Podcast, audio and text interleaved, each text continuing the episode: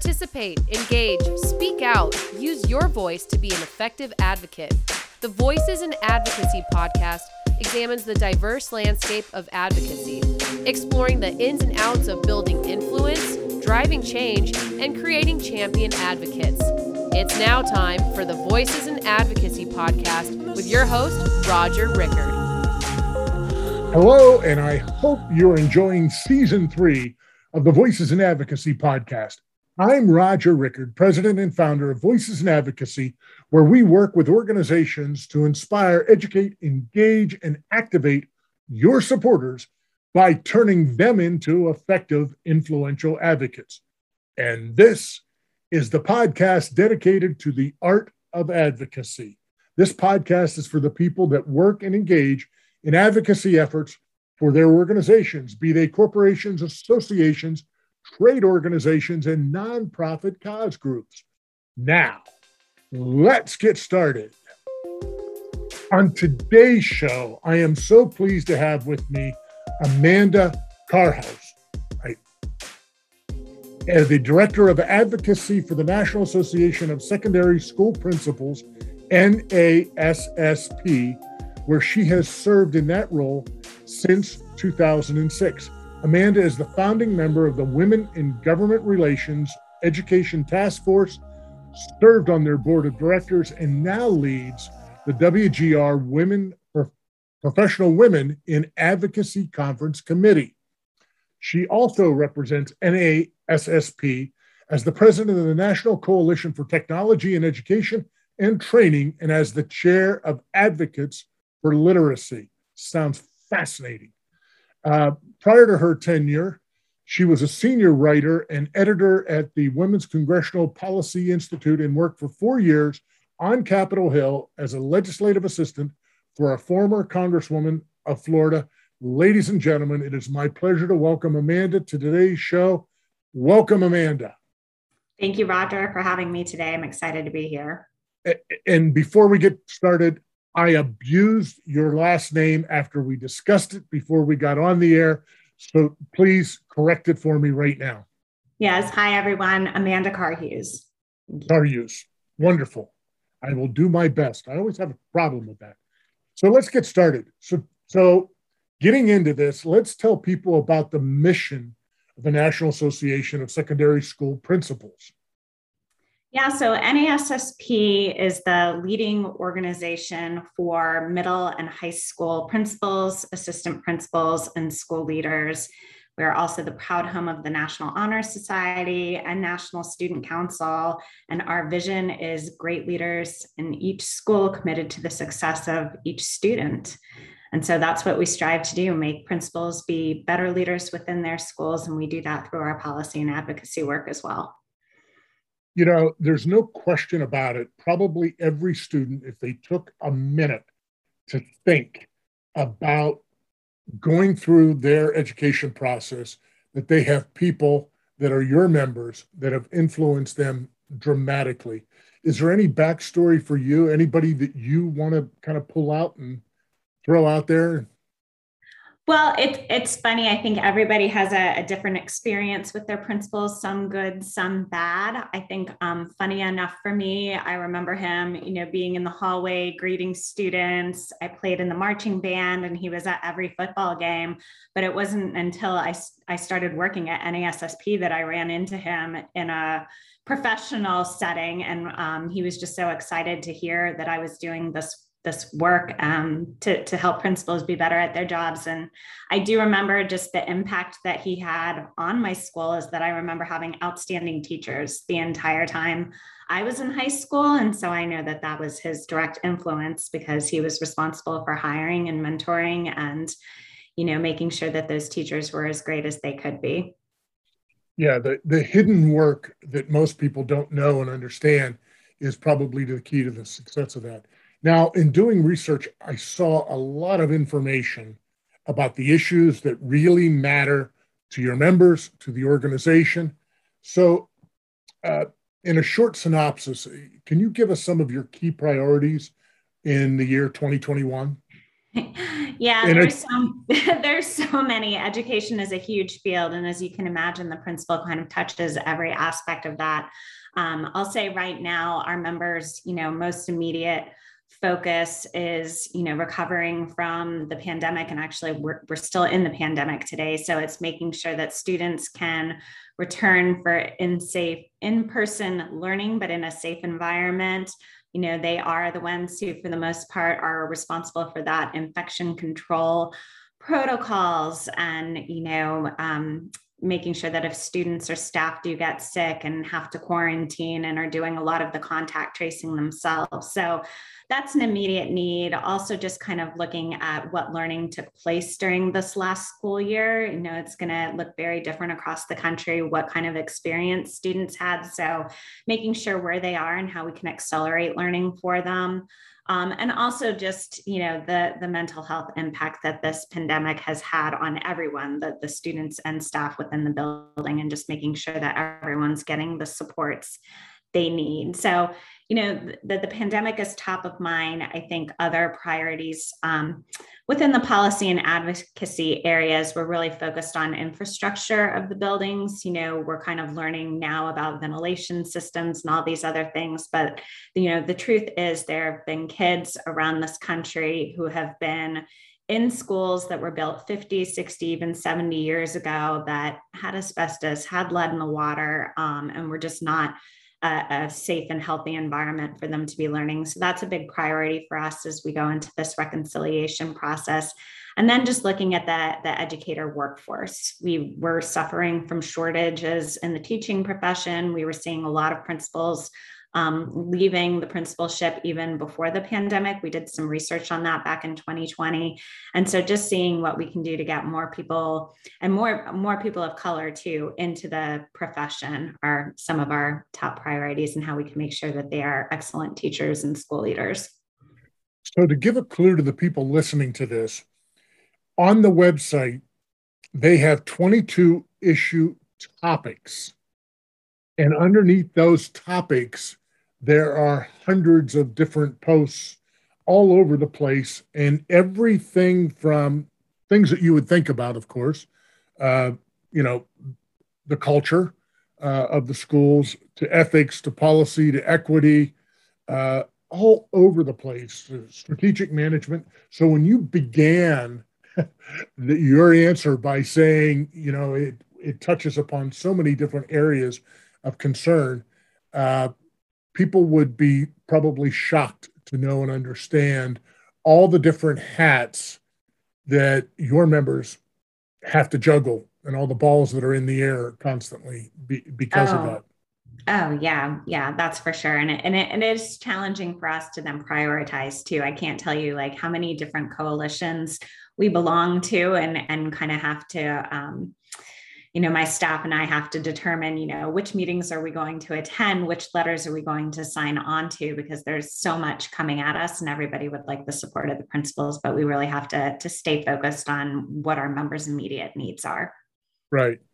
And i would imagine an ongoing issue for you is just standing up and constantly fighting for school funding uh, on on a general basis year after year after year is to make sure that uh, you're either you don't lose ground or make sure that you get some additional ground. It, it, would that be a, a, fair assessment? Yeah, that for sure. Um, we we always feel, you know, that the federal investment in education is not as high as you know the state and local investments are. Um, you know, when you're looking at the whole pie chart of what a school receives money for, but the, the role of the federal government was to ensure that there's equity and, and to make sure that the you know lowest resource schools are getting additional funding through the Title I program. Um, so that's an area of focus for us. We also are really interested, you know, our, our massive federal education law is currently called the Every Student Succeeds Act. And there's one section of that Title II that is focused on principal and teacher quality. And so that that's the area that we spend most of our time with, on appropriations is trying to make sure that there's enough funding for Title II so that all of these um, states and districts can get funding for, you know, looking at that pipeline, looking at the, the preparation program and what kind of training, you know, new teachers and principals are getting, making sure that they're getting ongoing professional development and support and what their evaluation system looks like. Um, a big area of success for us was that we got a carve out within the legislation to ensure that a certain proportion of that funding was actually being spent on school leaders because um, you know when when they get the money they tend to focus more on their students and teachers and they don't spend a lot to invest in themselves but they need to do that to be better at their jobs and to grow. So so you talked about dealing with appropriations and getting this carve out and and getting those details there have you been using your members to help tell their personal stories uh, in this process to to to be able to communicate? We you know you you know from your experience having worked on the hill that having personal stories that a member can use to be able to point out why they support something uh, yeah.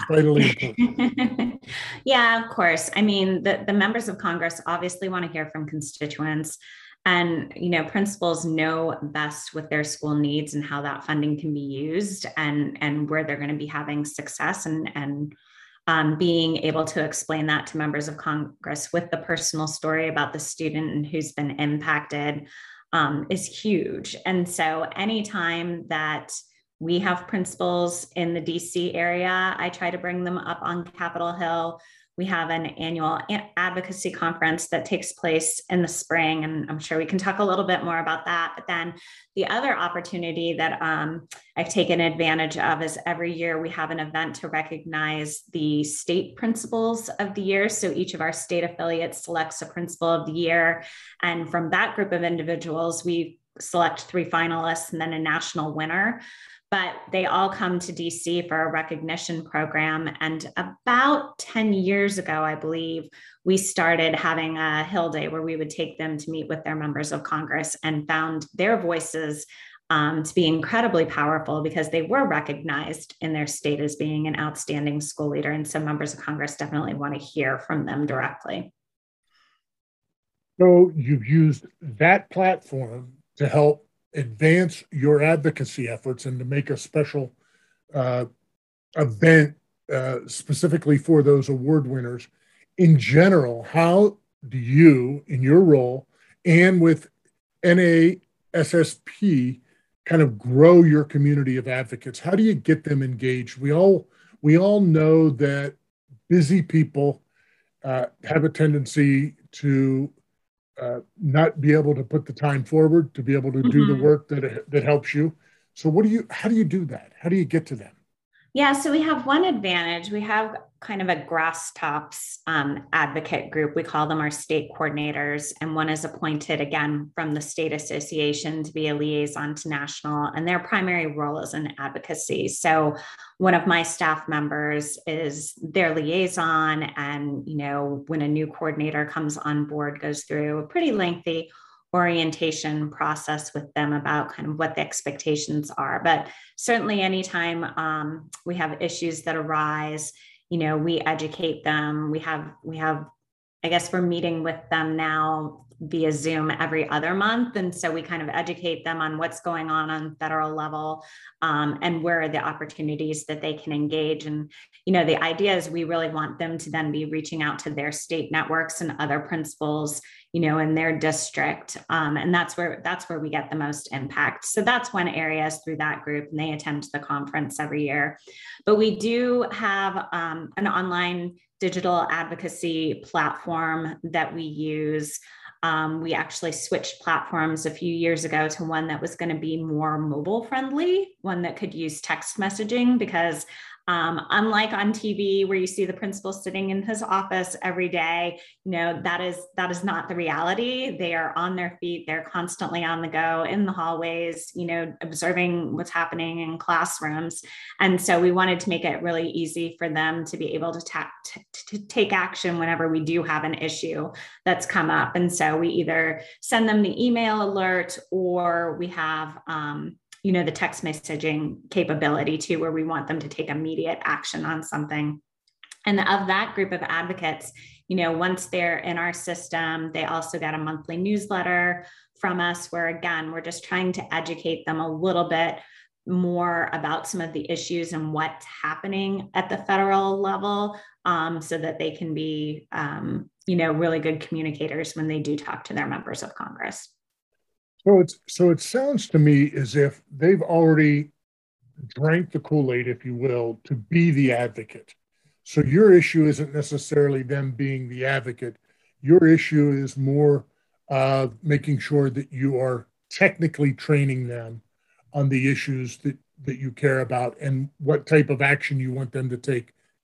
Fair or yeah, not i mean I, I, would say that's fair. I mean, we're also we're always trying to grow that network as well. So, you know, I I take advantage of any opportunity. We know our national conference that we have in summer is really meant for professional development for principals.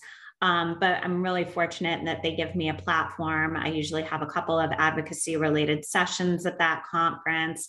I'm always in our, we call it our connection center in the exhibit hall, where my staff and I are trying to meet principals and get them involved. And we usually try to do some sort of call to action um, during our CEO's, you know, keynote address you know whatever whatever the hot issue may be. This year it's been infrastructure. And so you know we try and make it really easy for them like text this number and take action right now. So we're constantly trying to educate principals and get them to be advocates when we're around them.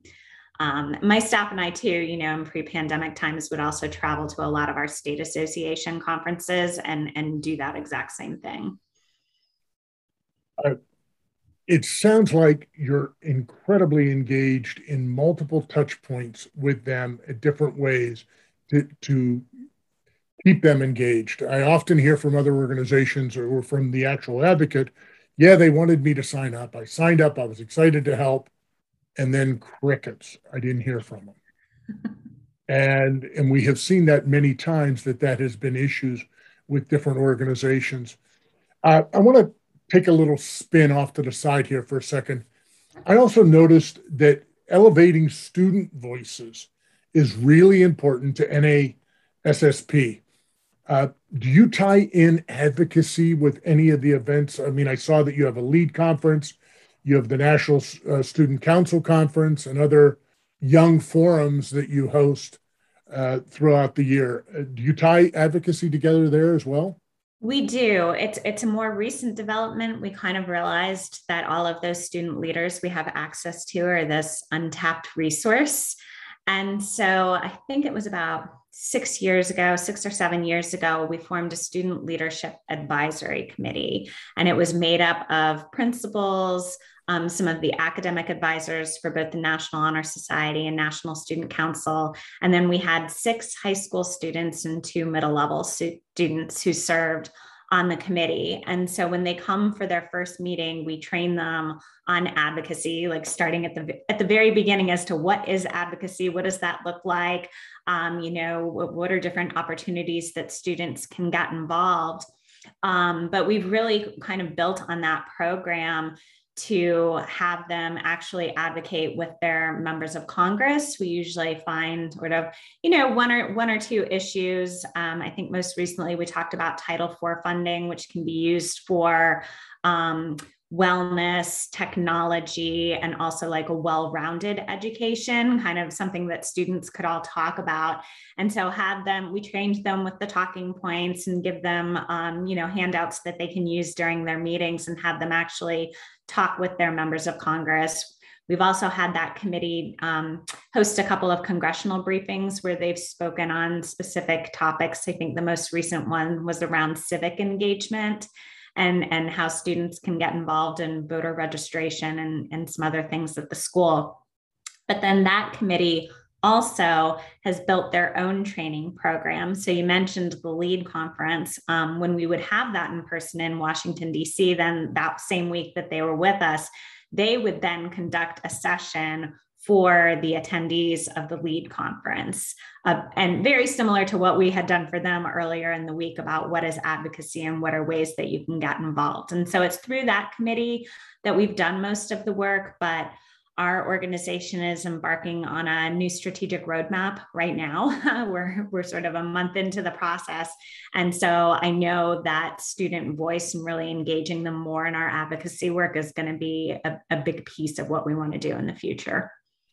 You know, I remember, uh, and, and, I think all that work is absolutely fabulous, and I think it's it's wonderful because I remember, uh, you know, majoring in political science uh, at the Pennsylvania State University and having the opportunity to come to Capitol Hill, sit down and meet with members of Congress, and go around Washington and learn more about the nuts and bolts about what what goes on in Washington. You know, I found the members of Congress really, really interested in talking to the students. Mm-hmm. And tell me about that experience, if you will, then. For, for yeah, I, I, mean, that's definitely true. When they found out that it was a student who was coming to visit with them, you know, I, I can remember a few of the senators from Delaware would like step out of a committee meeting um, just to make sure that they got to shake their hand and talk to them about what, whatever the issues were. I think they were um, um, very surprised by how well they spoke about about some of the topics and how forceful they could be in the advocacy for asking them what it was that they wanted. Um, but definitely, uh, and and most recently, we had to do a, a virtual Hill Day with that group during the pandemic, and the same thing. Like so many of the members of Congress, you know, stepped out of other meetings to make sure that they could be there and participate in those conversations um, with young people you know, I I do an awful lot of work with young people with the, with different groups and, and speaking to them, and I almost have found that that's a sweet spot. And the reason why I bring that up is they they become so passionate about it. Mm-hmm. They're not jaded. Uh, they definitely want to create change, and they are very attentive to, you know, what are the secrets? What are what are all the hidden ways that I can create influence with that? Uh, and so, in a general term, then, why do you think? I mean, you've been in the role for what, 16 years as the director of mm-hmm. advocacy here. Why is political influence important?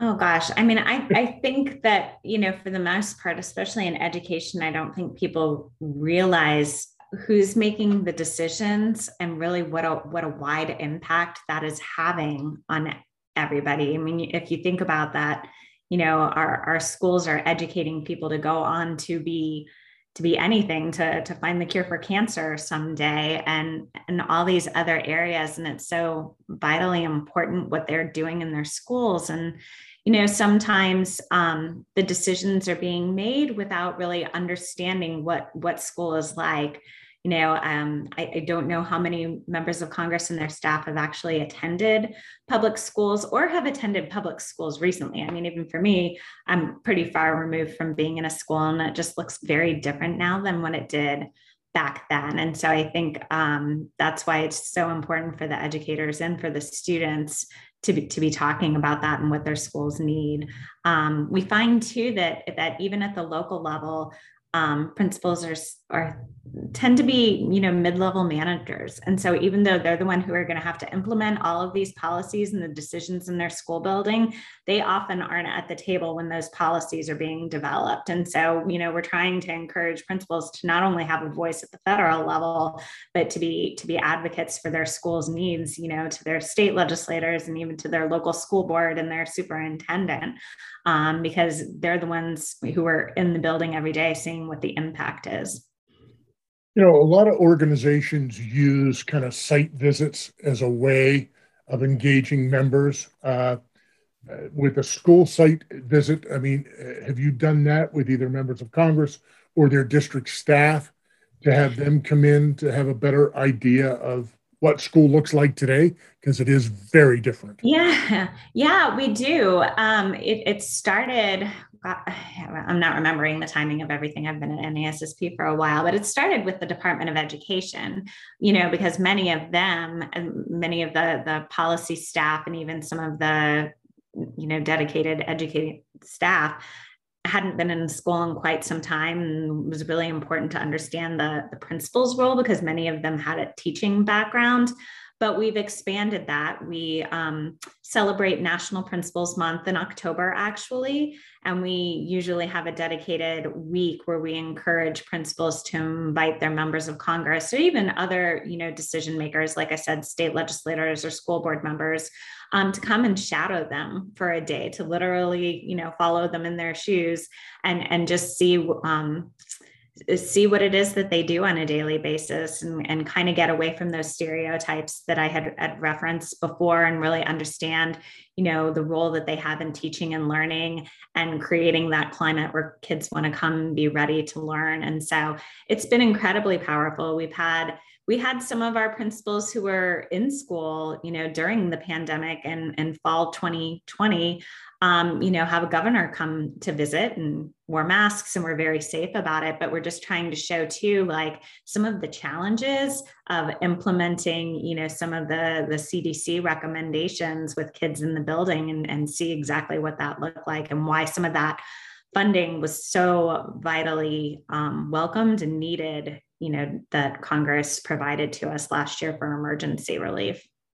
Well, and and and without question, if you look at the news every day uh, recently, uh, schools, teachers, school boards, uh, other leaders uh, in the education field, uh, you know, definitely are at the forefront of how we're dealing with uh, the Delta variant and the COVID, COVID right now, the CDC, what state regulations may or may not be put on them and, and so on and so forth. Uh, you served as a legislative assistant uh, in, in, Congress for, for a congresswoman. How important is long term relationship development with elected officials? And because so much of what your organization touches begins at a local level, do you mm-hmm. begin with those touch points at the local level? Because we often see local elected officials then become either the state level or congressional level and keep moving on up. So, how important do you push building those relationships at that local level?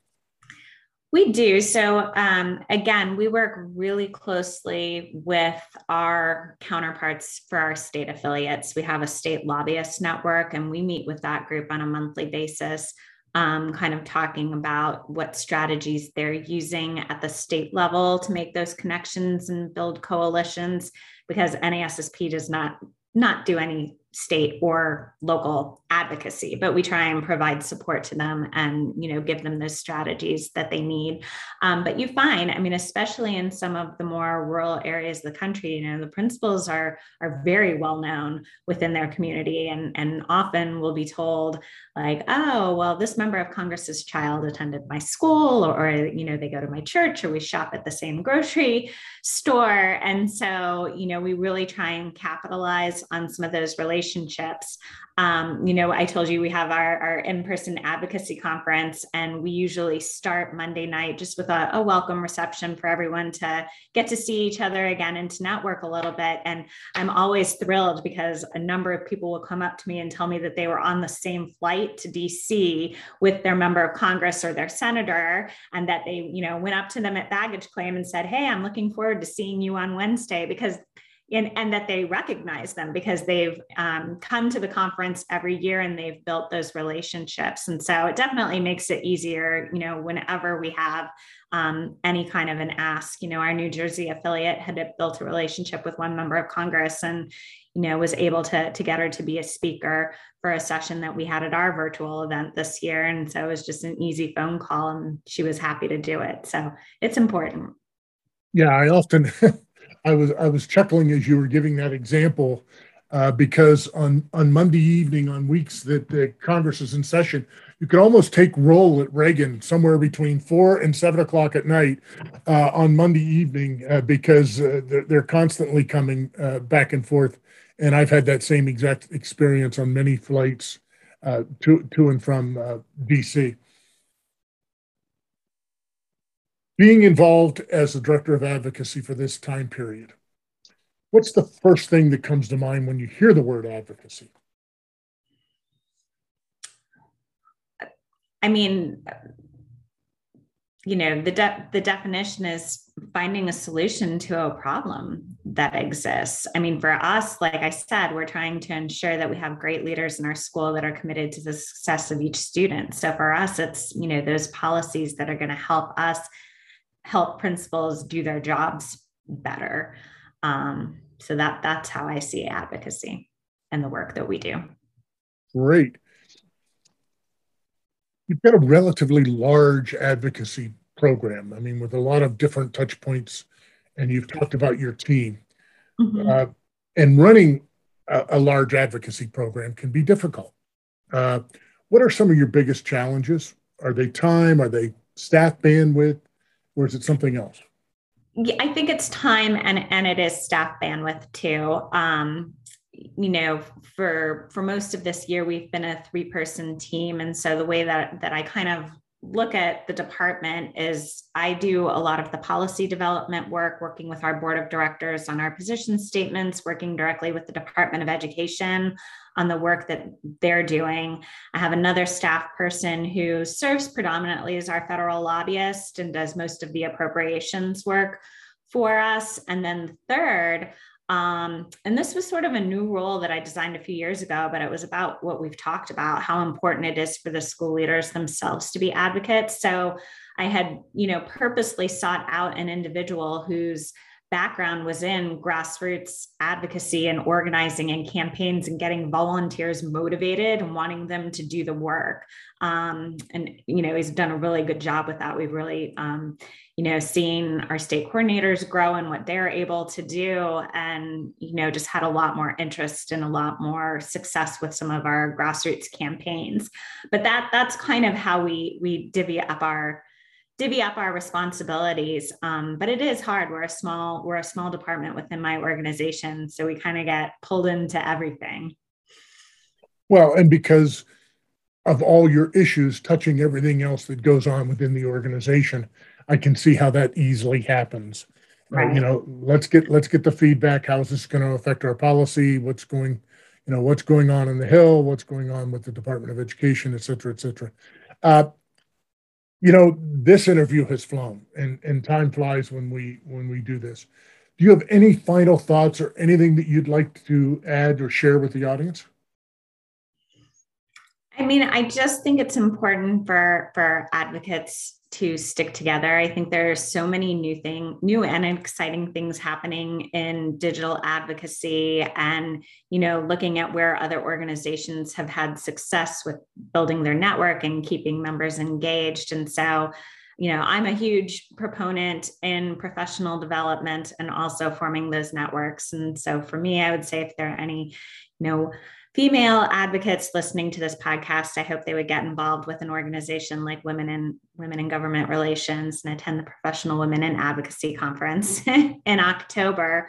Um, but I'm always um, happy to serve as a mentor too. I find that find that really fulfilling, and I find it important to to search out people who have had success and see how you they can help you in the future. Well, I think that's an excellent message to end on, and I agree with you.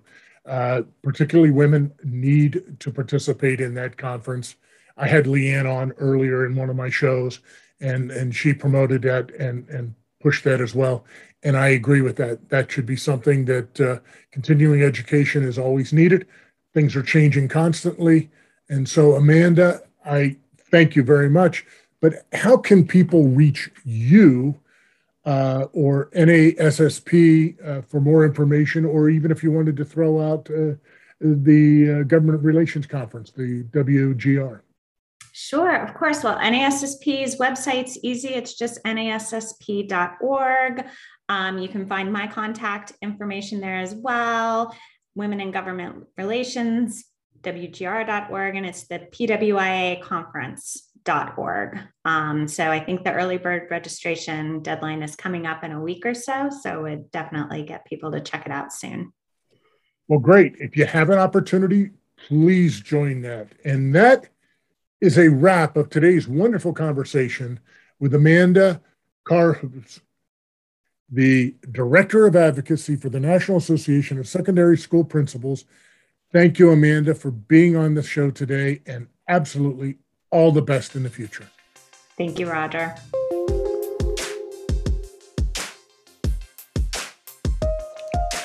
Let's face it, today's advocacy arena is just plain noisy. Organizations are stretched. You need every advantage to make sure your issue gets the attention it deserves and your voice heard.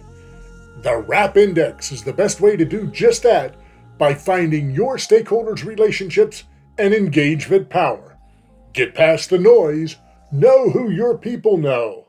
Go to rapindex.com, that's R A P index.com, and tell them Roger sent you for a special offer.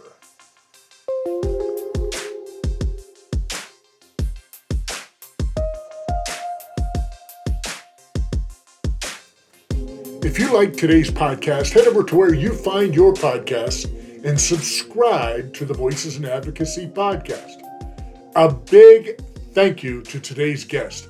I appreciate your time and the unwavering passion for advocacy you have. Well, that's it for this episode of Voices in Advocacy.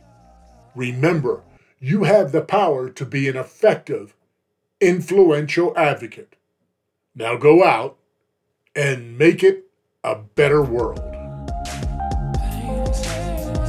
We hope you enjoyed today's Voices in Advocacy podcast and look forward to you joining us again next week. To learn more about Voices in Advocacy, go to our website, voicesinadvocacy.com.